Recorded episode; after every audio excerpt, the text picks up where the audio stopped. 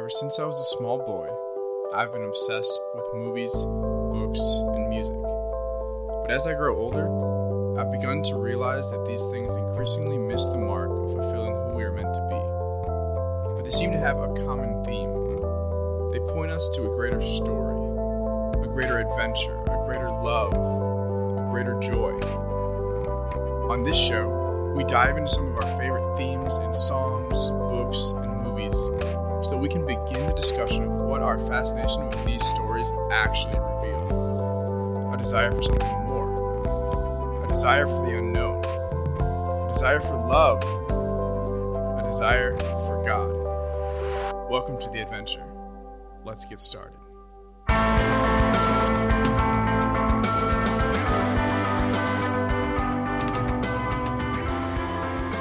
Hey, welcome back to the adventure. This is the Christ in Culture with Steve Sherman. And Clint, Uh, so we're finally back. Shout out to my roommate David for Yes. lending us his laptop thank you so much. uh, as we as we figure things out. So I know this one's a little bit late, but we're still going to be talking about the same thing. yeah. So to clarify a little bit for those of you who don't follow us on Facebook, basically what happened is, well, my laptop crashed on us while we were recording, and we uh, we either had to buy a new one or find one to borrow. So David kind of came to the rescue. We Yeah. got all of the software downloaded onto his laptop, Which and- takes a while, which takes a while. and we could have we couldn't use my laptop because my laptop hasn't worked in months. So, So basically, there's been a lot of laptop issues, but we're back and we are ready to keep talking with y'all. Right. So let's begin with where we always seem to be beginning recently. What are you reading? What are you watching? What are you listening to? What sort of media is influencing into your life? Yeah, so I think last time we were on here, I talked about I was reading a bunch of C.S. Lewis. So Right. I actually just finished a bunch of those books. So I was Okay. reading through the Narnia series, and then I finished the Screwtape Letters, which are again awesome. For any of you who haven't read those before. Great, great Um, book. and then something that I just watched was actually the movie Jigsaw. Mm. Uh, so for those of you who aren't familiar with Jigsaw, it's kind of the follow up, the sequel to the Saw movies that were kind of out when we were growing up. Yeah, I so I know a lot of people attack the Saw movies because they're like, oh, it's just violence for the sake of violence and gore for the sake of gore. But I actually always liked the Saw movies, at least the the beginning ones. Right. not so much the later ones because they always had like uh, twists at the end, like some sort of moral to it. Like um, I think I think it was Saw two where they were in the house. So Yeah. like if they would have all worked together and like they all would have survived, but there was no way if they were like so like all very selfish. Um, and there was always like that twist, and there was always that like Jigsaw always made it to where like everyone could walk out of there and survive if they would have followed Done the rules, right or- Yeah, done the right thing. Yeah, but Or people what they thought was the right thing. yeah, yeah, yeah, yeah. But I just, I always, I always kind of appreciated that. Like they weren't just like there's actually some thought behind it. Yeah, I, and I think they're always really clever puzzles and, and stories. And like you said, you never can really tell what the ending is going to be, which I think is kind of cool. And a lot of it is, is punishments, and, and it makes you kind of think about, well, why are they in here? Well, everyone who was in there was in there because they did something wrong. Not that it makes what he did okay. I'm not Right? Yeah, he was clearly, yeah, he was clearly a serial killer. Yeah, it was messed psychotic. up. But it, it makes you think a little bit about kind of the actions in our own lives and stuff like that, even if they might not be as severe as letting someone die or watching, I don't know, someone rob a bank and Yeah. allowing it to happen. So Yeah, but in my life, like if there's ever like a big twist at the end of the movie, I'm like Oh, love- immediately a fan. I love like, him. Like M Night Shyamalan, like some of his more recent movies aren't as as great, but like a lot of his movies I always liked. What are the the magician ones? Uh, now you see me. Mm, yeah, are those the ones? They the ones where I don't know uh, the sequel just came out. I think last year, and their big thing is there's a line where it says the closer you think you are to solving it, the further away you actually are. And hmm. that's I like actually- a line from the movie talking about their magic, but it's also how you feel when you're watching the movie too. And I, I love that. I actually haven't seen any of those, so I have to. Yeah, I have to watch them. There's a movie out there that I remember I watched in college with my college roommate called Pandorum, which has like a big twist at the end. I don't think I know that one. Yeah, it's it's like not a very like well-known movie, but basically it takes place in a world where like the earth is dying. And so like they get on the ship and they like send you know like tens of thousands of people to this new planet that like is survivable. Mars. Yeah, well, it's it's but is this movie was actually made before the whole concept of colonization of Mars. Like it's like a far off planet called Oh. like called Pan. No, it's I forget what the name of the the planet is called, but the uh, there's a disease that you can get from extended hypersleep called Pandorum, um, where you start kind of going a little bit crazy because people aren't made to be frozen for all this time. Anyway, the movie goes on and they like open up and there's like what you assume are these like alien things hunting down people and the ship's reactor is is going down. And there's like all these you know going back and watching it you see sort of them laying out the groundwork but essentially it's it's a good movie but essentially I don't want to ru- I don't mean I don't want to ruin it What are you watching? What are you reading right now? so I finally went, even though we recorded it a while ago. I finally went and saw The Greatest Showman, Which is one of the greatest shows. which was so good. Right. Um. So good. Hugh Jackman's amazing. I guess for me, I just thought, oh, it's Hugh Jackman. He's, uh, you know, I was thinking like Les Mis or something. He's playing in a musical, but it's kind of like a rock opera, you know, in terms of like it was like more fast beat. Like a rock opera is just sort of like the musical term for a show that's more upbeat. yeah, upbeat like that. Yeah, like, it was very with more with more like I mean this used hip hop, but like more rocky songs or something like Sure. that. It was it was really good. Historically, wasn't super true to P.T. Barnum. P.T. Barnum was was not as as great a person as the movie portrayed. His like first act was actually an elderly slave woman that he purchased for that purpose. Yeah. Actually, what I think is funny is the reporter who's portrayed as kind of like the skeptic, terrible person in the Yeah, movie. Yeah, that we talked about a little bit too. Yeah, he uh, he was like this Irish immigrant who went from nothing to having like one of the most powerful papers in New York, and he was trying to expose P.T. Barnum's like terrible business practices. So if anything, he really should have been the one with the movie. Right. And I, I think in the the movie they kind of hint towards that, but they kind of play it off because in the movie they make him to be the good guy, yeah. So they Right. kind of play it down a little bit. But it was it was really an interesting movie. I thought it was really good. The music soundtrack was amazing. They didn't they win like a Grammy They or I don't know nominated? if they, they were nominated. I don't think they won. Uh, to be honest, I don't really watch those. The And that's Grammys. Actually, kind of what we're. Uh, Just about to talk about Segue. that was actually a pretty good segue. Yeah. So Yeah. Uh, yeah. It's almost like I did that on purpose. right. So yeah, it, it is award season in the entertainment industry. If you haven't been aware of that, so this month we have already had the Golden Globes, the Critics' Choice Awards, the Producer Guild Awards, the SAG Awards, and then the Grammys were on Sunday the 28th. So just a couple days ago. For those of you who are kind of like me and don't really pay attention or can't keep track for which award ceremony is which, the Grammys recognize the artists and producers and writers and really anyone that's involved in the production of music and basically rewards those selected by the Recording Academy as the best songs and best artists throughout the year. One thing that is almost always covered, even sometimes more than the awards themselves, it seems like, no matter which award ceremony we're watching, it's the red carpet. So this is when the celebrities arrive and they walk down the fancy red carpet and they pose for pictures showing off their expensive and sometimes interesting and crazy outfits. But to be honest, I really don't watch the red carpet coverage either. It just doesn't interest me at all. I'm not really into some of that fashion. But one thing that I find amusing is when they ask celebrities, "Who are you wearing?" Yeah, I always, I always kind of reminds me of like a Silence of the Lambs. Like it puts its lotion on the skin. Right, it's like- yeah, it's just I'm wearing Channing Tatum's skin and Donald Trump's hair. Like, what? no, this is weird. You're not wearing someone, yeah. obviously. But what they are referring to is the clothing that was designed by a particular fashion designer. So if you're wearing someone's clothes, they say that you are wearing that person wearing their work. So this designer, in a way, is so intertwined with their creations that they kind of see it as a part of them, an extension of themselves, because it was created of their own imagination, their own talent. Mm-hmm. And I think that we tend to do that a lot as humans. When we create something or we enjoy something, or even if we just own something, we create this strange attachment to it as if it is some kind of extension of ourselves.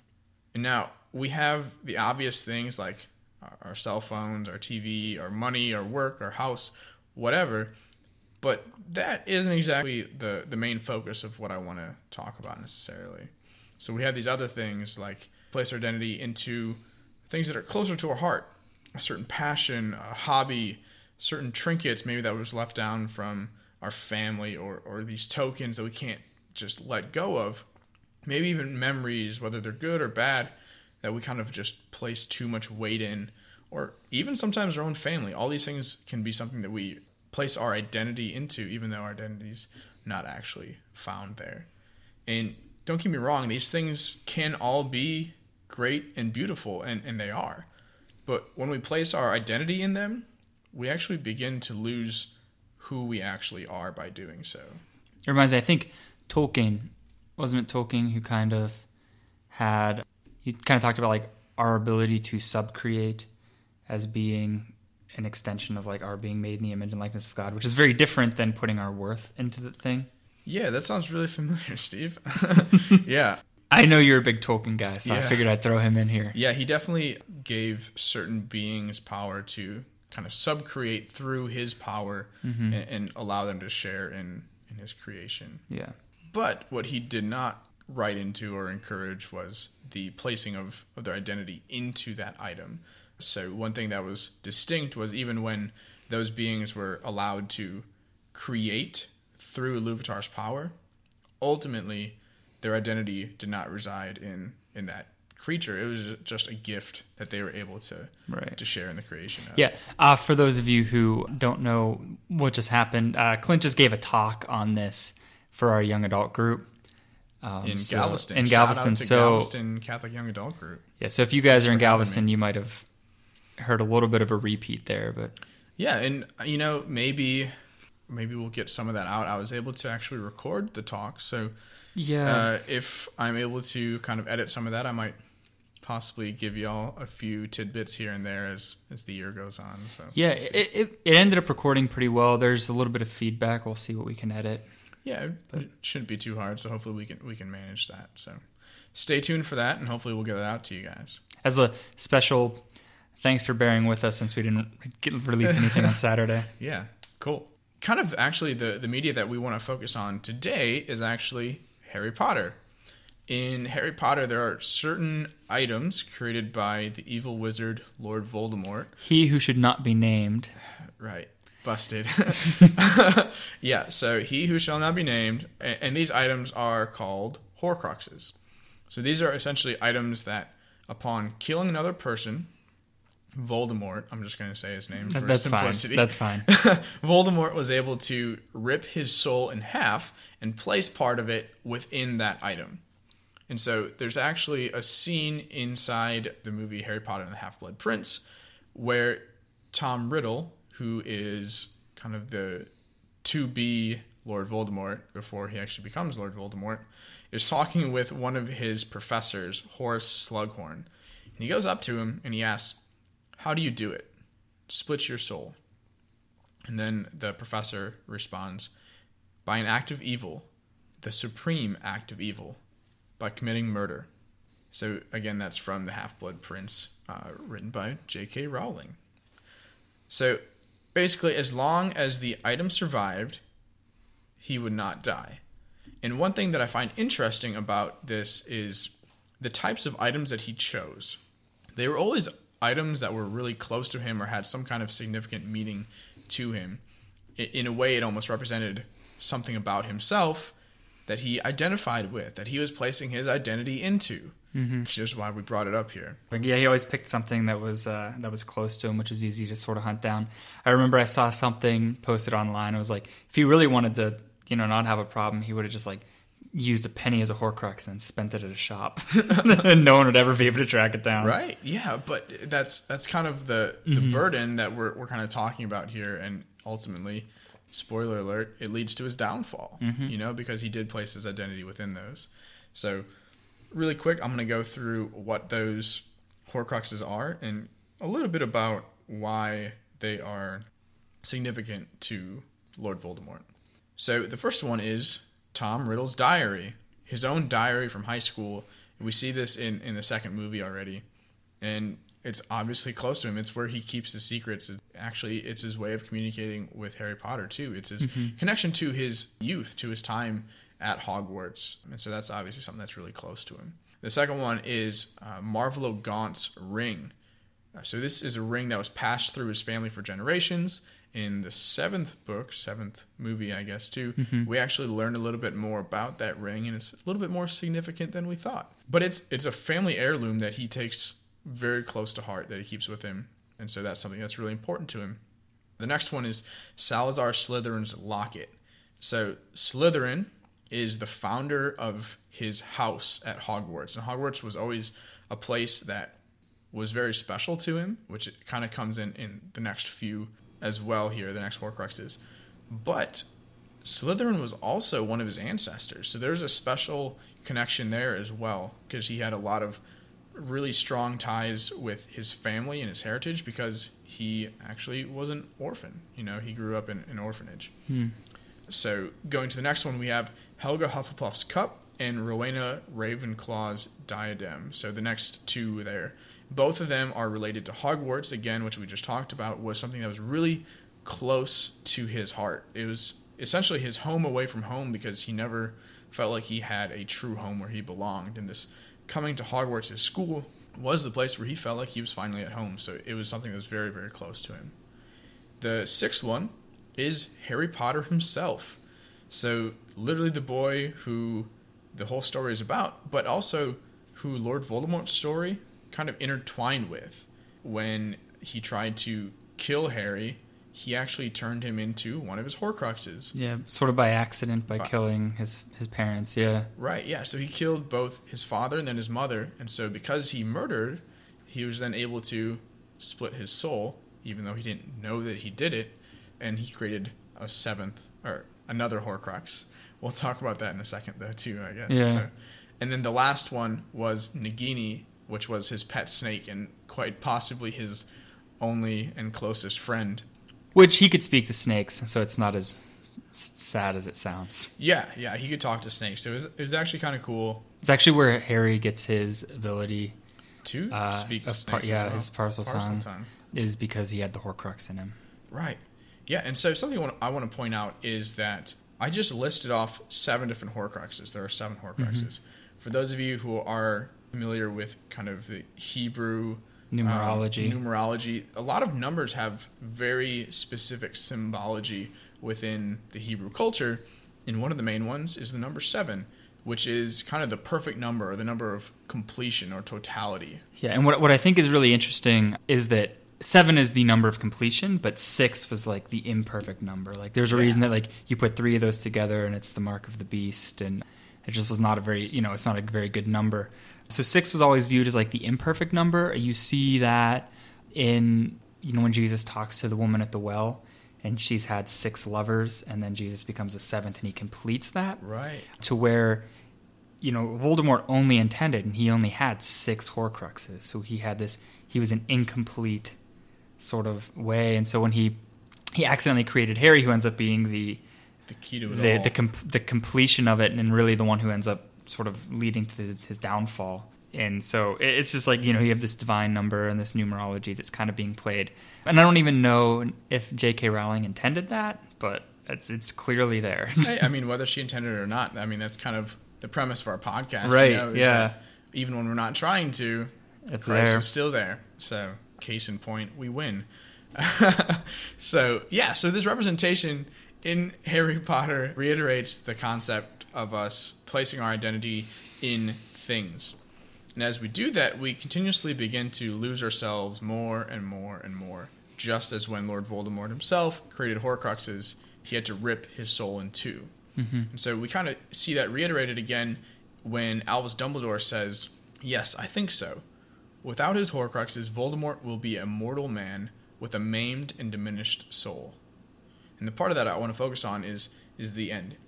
A maimed and diminished soul. So yes, if if the Horcruxes are are destroyed, he would still exist. You know, if we take away those items that we're attached to, that we place our identity in, we would still exist.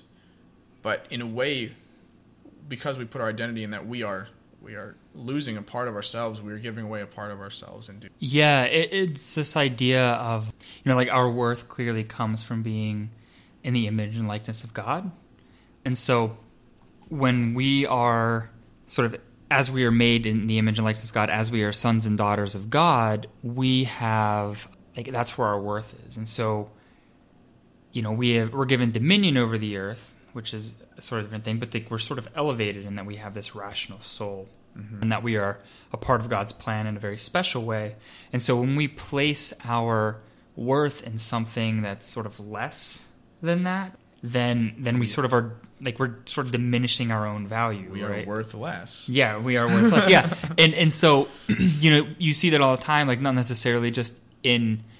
Sometimes people place it in their work or like a, a like a physical object or something like that. But you see it, especially in ministry, you see it all the time. Like people put all of their worth in a relationship or what others think of them. Yeah. When they have worth, that's that comes from somewhere else, right? Like their Mm-hmm. worth is not that relationship or their job or their family. You know, their their their their dignity comes from who they are as a son or daughter of God.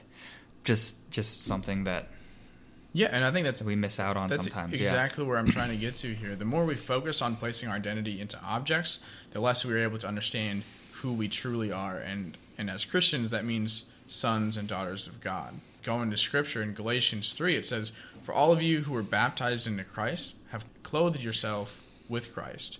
There's neither Jew nor Gentile, neither slave nor free, nor is there male and female, for you are all one in Christ. And then in 1 John chapter 3, it says, See what great love the Father has lavished on us, that we should be called children of God, and that is what we are.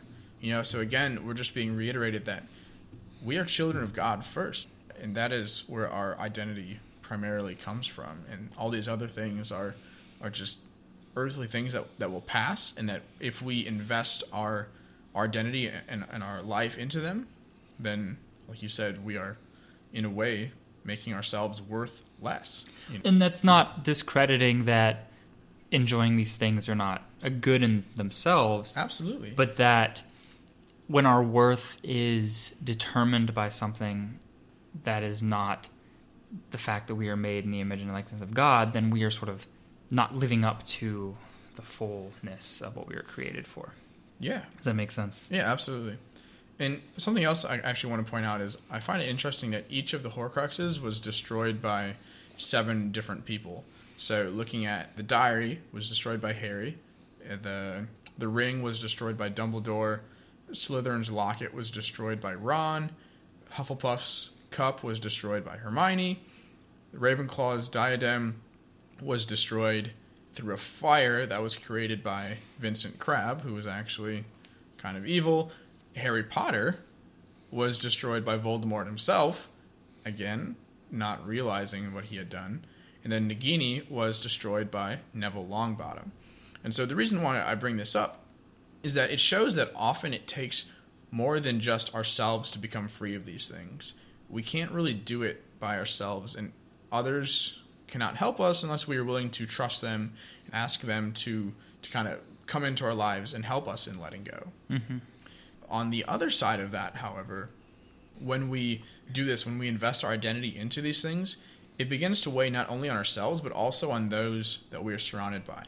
And we see this a lot in the seventh book and in the seventh and eighth movie because they're broken up into two parts for the last one.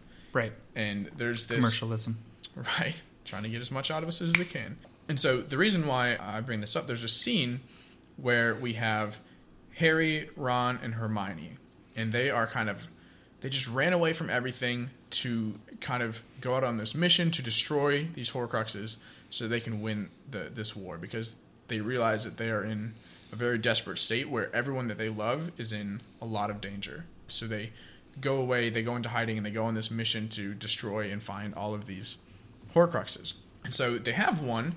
Uh, it's it's the locket, and they're kind of taking turns carrying it, kind of similar to the ring. Yeah, the One Lord of the Ring, yeah. where it kind of wears down on them. The longer they hold on to it, the more it kind of corrupts them. And so this is kind of a dialogue between them. So it starts off with Harry saying, "So what part isn't living up to your expectations? Did you think we'd be finding a Horcrux every day?" And then Ron shouts back, "We thought you knew what you were doing." And then Hermione comes in and says, "Take off the locket, Ron. Please take it off." You wouldn't have been talking like this if you hadn't been wearing it all day. So again, that's from the Deathly Hallows. But the reason why I bring up this conversation is because we see that as Ron continues to hold on to this, and same when Harry was holding on to it, and when Hermione was holding on to it, it changes them. The more they place their, their identity into this, the more they, they cling to this, even though they aren't the ones who created this this Horcrux, they're still affected by it, and the people who they're around are affected by it too. And we see kind of this residual effect of everyone who comes near it is is affected by the devastation. And we see that in our own lives too. Mm-hmm. When we invest too much into work, mm-hmm. we see that our family is suffering because of that. When we invest too much into a relationship, we see our other relationships begin to kind of fall apart and crumble too because we're neglecting them. When we invest too much in money or pride or an object, all those things, something else falls apart because of it. I think it's also like when we don't invest enough into our relationship with God, because yeah. you know we like we're going to invest our efforts somewhere. I used to have a spiritual director, and I loved him, Father Killian. So shout out to Father Killian because he, you know, cool yeah, it's a really great name. Actually, it's funny because Mike and Bree Campbell, their yeah. son's name is that's, Killian. That's why I brought it up. We were just talking about it last yeah, night. we were just talking. yeah, we were just talking. I was actually I just hung out with Mike and Bree after the young adult meeting. And, oh, cool. And so kind of got shout to, out to them too. Kind of just told them this story, but but Father Killian, he always used to remind me like if I was having a particularly hard time in like my life and in my relationships and things like never seemed to be working, he would always be like, "What is your prayer life like?" Or if they were really good, he'd be like, "What's your prayer life like?" Because he wanted to bring me there.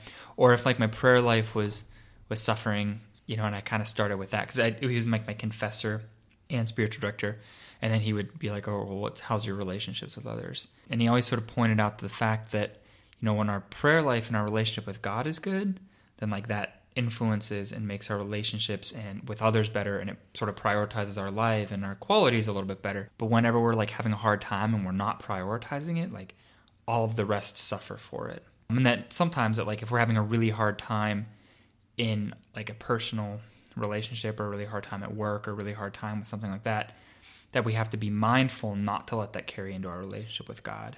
Because like sometimes we're having a really hard time, we begin to focus on this instead of our relationship with God.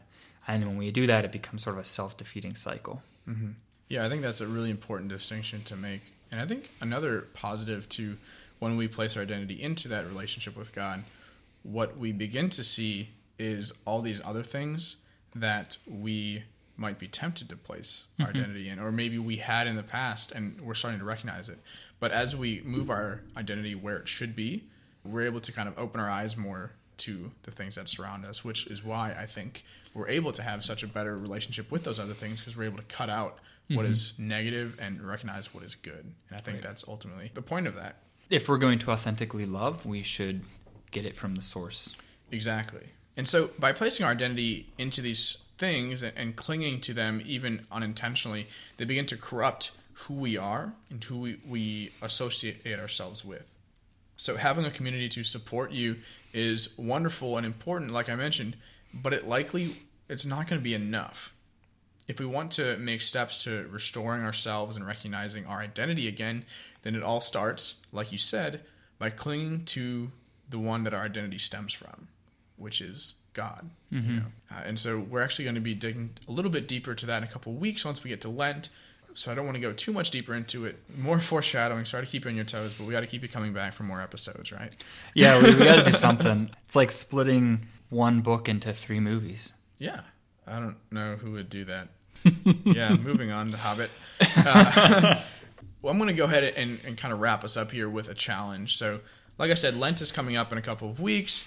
And in Lent, we are to purge away the things that are have been keeping us from growing in relationship with Christ and replace them with things that will help us to grow in relationship with Him. In preparation for Lent, my challenge for you is to begin thinking about what things are you clinging to? What are you placing your identity into? Is it where it should be? And if not, what are you going to do about it? And who will help you destroy the Horcruxes in your own life. So with that, we're going to go ahead and actually wrap up with our, our closing shout out. So yeah, we first and foremost, the, I think the coolest part is we have some new listeners from Bethlehem, Yeah. So I like to think that maybe Jesus is listening and he likes our podcast. At least I hope so. well, if if that is the case, then he must really like it because actually last week I was checking it out, and the number two city in the world for listeners was actually Bethlehem That's awesome. for that week, just for that seven day time period. Yeah. Uh, so hopefully that stays going. If you're our listener in Bethlehem, Yeah, you're we're a rock star right now. we're super excited to have you listening. and that goes for all of our international listeners. I think we're up to like 15 countries or something. Something like that, yeah. We're still missing Alaska and Hawaii. So if you know anyone in Alaska and Hawaii, try and help us out there. Yeah, that way we have the whole United States. At least we have the continental United States. Yeah, I think right? I think we pretty much have most of the continental United States. Or you know, if you want to go on vacation, another thing that works is if you go on vacation somewhere and listen to an episode, that still counts. Unless so it shows up. if you want to go to Hawaii, now is a good time. Go to Hawaii. Listen, think that- listen to the podcast. If you're if you're an educator, I think they're still hiring people out in Hawaii Oh, to yeah, be teachers. Yeah. go. Or Alaska, I Yeah. think they're always wanting people to come to Yeah. Alaska. Also, um, for those of you who have crippling student debt, Kansas will. will this is so random. yeah, no, it's so random. But uh, my roommate just clued me in on this. Kansas, the state of Kansas, if you move to one of the rural counties, Yeah. they'll pay twenty percent of your student loans for five years to pay it all off. And those for those five years, a lot of those counties will um, waive any state or local income tax. Now, finding a job might be a little bit hard because it's rural Kansas and the towns have like 500 people and the county has a thousand. Okay, it was slightly exaggerated, but No, we literally looked one up. really, Yeah, one of the counties a had the town. people in the county. There was like a thousand people in the county. Wow, and I thought Iowa was small. Yeah, it was. It's like that. It was like the one town. Like the one town held half of the population of the whole county. That is amazing. Yeah, and it wasn't even like the one that was like in the middle of nowhere. Like that one was close to Wichita. Wow. It was like forty minutes from Wichita. So all of you who are making fun of me for being from Iowa, where there's no people, take that. But if you're a listener from Kansas, we love you, We do. uh, and we're trying to encourage people to move to your state. yeah, so we can have more listeners from Kansas because we appreciate you.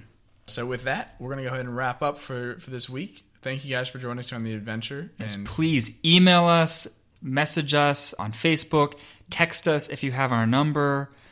knock stop our, us- knock on our door. Yeah, stop us on the street. Don't stalk us in, at all. Yeah, don't do that. That'd be a little too It's much. weird that we have those issues, but maybe maybe you're just really good yeah. at it. Yeah. But anyway, just just let us know um, what you guys are reading, what you guys are watching, what you guys are listening to. Shout out to Nick Seckfert because he actually sent us a text of some things that he suggested that we we maybe take a look at. And Gordon too. We actually And got Gordon some well. feedback from Gordon on some ideas, which hopefully you, you'll be seeing in the near future. Yeah, and and Danny, we know you have that email that you said you have just waiting to give us feedback. Please just hit the send button. Yes, please do. We would love to hear from you guys, whether you uh, enjoy what we're doing or you think that we can do something better. We're always looking for that feedback. Thanks again for joining us on the adventure, and uh, we'll see you guys soon.